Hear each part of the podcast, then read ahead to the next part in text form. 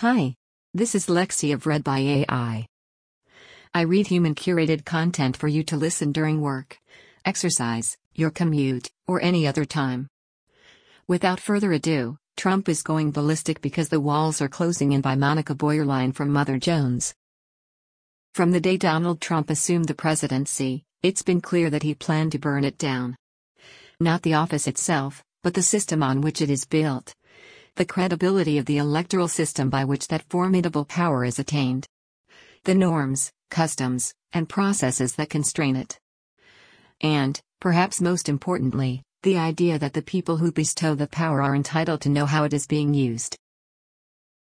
The impeachment fight goes to the heart of this last point, the same point that's also the core of what we are about as journalists, and what you are about as people engaged with our democracy.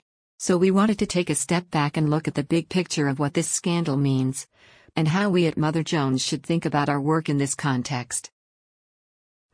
Politicians who lie, obfuscate, or dodge the rules for strategic reasons are nothing new for us, or for you.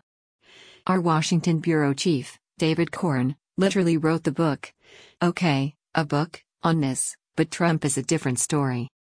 Not only does he crash through the guardrails of law and common sense, he may no longer understand what they are. As David pointed out recently, the most telling part of the infamous call with the Ukrainian president came when Trump demanded that Volodymyr Zelensky look into an utterly bizarre conspiracy theory that holds that Russia did not hack the DNC's servers. David wrote It's easy to dismiss Trump's BS as, well, just BS. After all, Trump will publicly say anything to escape responsibility, change the subject, or cover up misconduct. But when he was speaking to Zelensky, he was not in front of an audience. In private, he was expressing a priority and making a specific ask, or demand. And that, request, focused on Zelensky producing information to confirm an utterly batty idea. Trump regards this absurd idea as true. Why? Because he wants to. Because he needs it to be real. Because he does not care about reality. It was one thing for Trump to push Zelensky to come up with muck on Joe Biden and his son.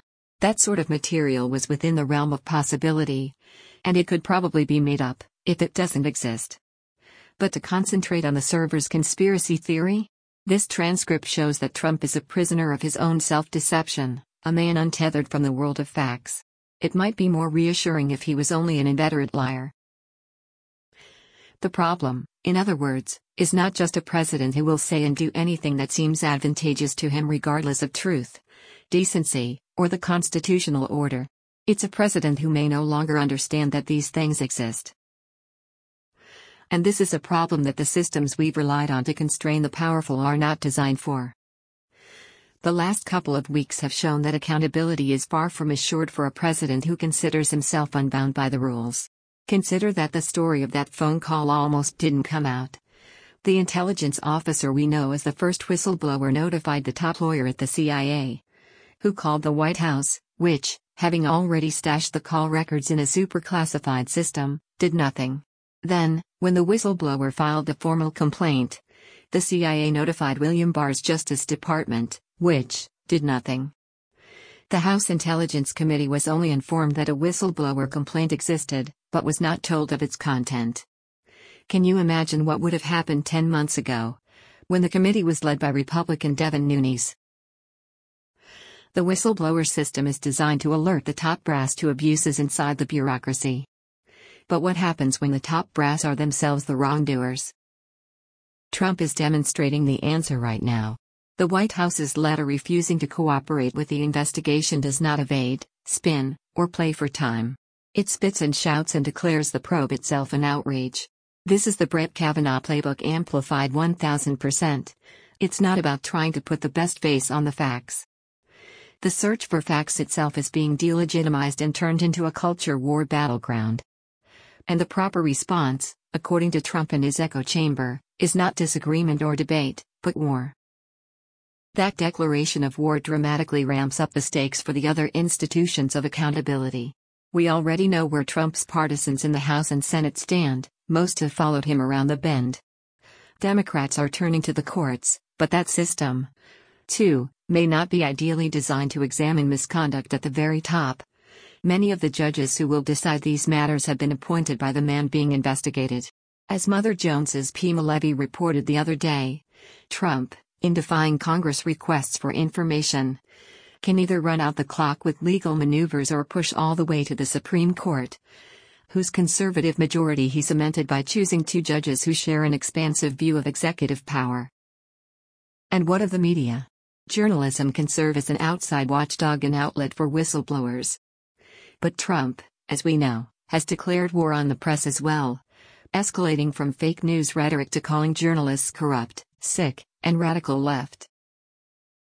Trump's war on the press also helps him leverage the Fourth Estate's weakest spot the allegiance to the view from nowhere and the idea that for every scandal on one side, there is always an equal and equivalent one on the other. This is what gave us wall to wall but her emails coverage in 2016 and what in 2020 will generate endless hand wringing over non stories while Trump's associates are given carte blanche to lie on national television. And the financial imperatives that drive television, in particular, toward Trump's equivalent of a NASCAR race, where you watch for the crash, are only more acute at a time when the business of news is falling apart. That's all pretty grim. But here is the flip side. Trump is going ballistic because the walls are closing in. Even Fox News polling finds that more than half of voters support the impeachment inquiry. And a Washington Post poll finds a quarter of Republicans and right leaning independents back it too. A growing number of people trust the media to tell the truth more so than they do Donald Trump. In court, some of his claims that he is above the law are getting pulverized. And the revelations have only just begun. One of the things you learn as an investigative reporter is that where there is one whistleblower, there are always more. For the facts to come out, journalism must remain steadfast and keep digging. Trump knows his biggest enemy is not the media, it's the truth. We're seeing that when his misdeeds are revealed, he is forced to increase his lying, spinning, and gaslighting, to the point where it may no longer work even for him. There are documents waiting to be uncovered, whistleblowers waiting to step forward, dots to be connected. And as a Mother Jones reader, you know that this is what our newsroom is built to do. Our purpose is to expose those who abuse power, in government or outside. Our reporters go to work every day to uncover the truth. They meet with reluctant sources. They file Freedom of Information Act requests. They read through piles of documents and dig through remote corners of the web to chase after the stories others won't. And week after week, month after month, they get the kinds of stories that someone is trying to hide. And yes, we have to fundraise for this work pretty much all the time. Because there are no fairy godmothers or fancy brand advertisers underwriting this kind of journalism. There are only readers. You. We don't know how this will all turn out. But we do know that more sunlight, more exposure, more disclosures always makes it harder for wrongdoings to escape accountability forever. At Mother Jones, for years we have been doing all we can to serve the truth, to uncover the stories that others miss, discount, or ignore, to keep a harsh light trained on those in power. We're a little exhausted, just as you are. But just like you, we realize it is time to shift up a gear and keep going strong. If you can help us do it, because the only people who will pay for this kind of journalism are readers like you. Your donation of any amount will be doubled as part of our huge Moment for Mother Jones campaign. And it will be a powerful signal that during this critical moment for our democracy, you came down on the side of truth and transparency. Thank you for listening to Trump is Going Ballistic because the walls are closing in by Monika Bauerlein. Please subscribe if you would like.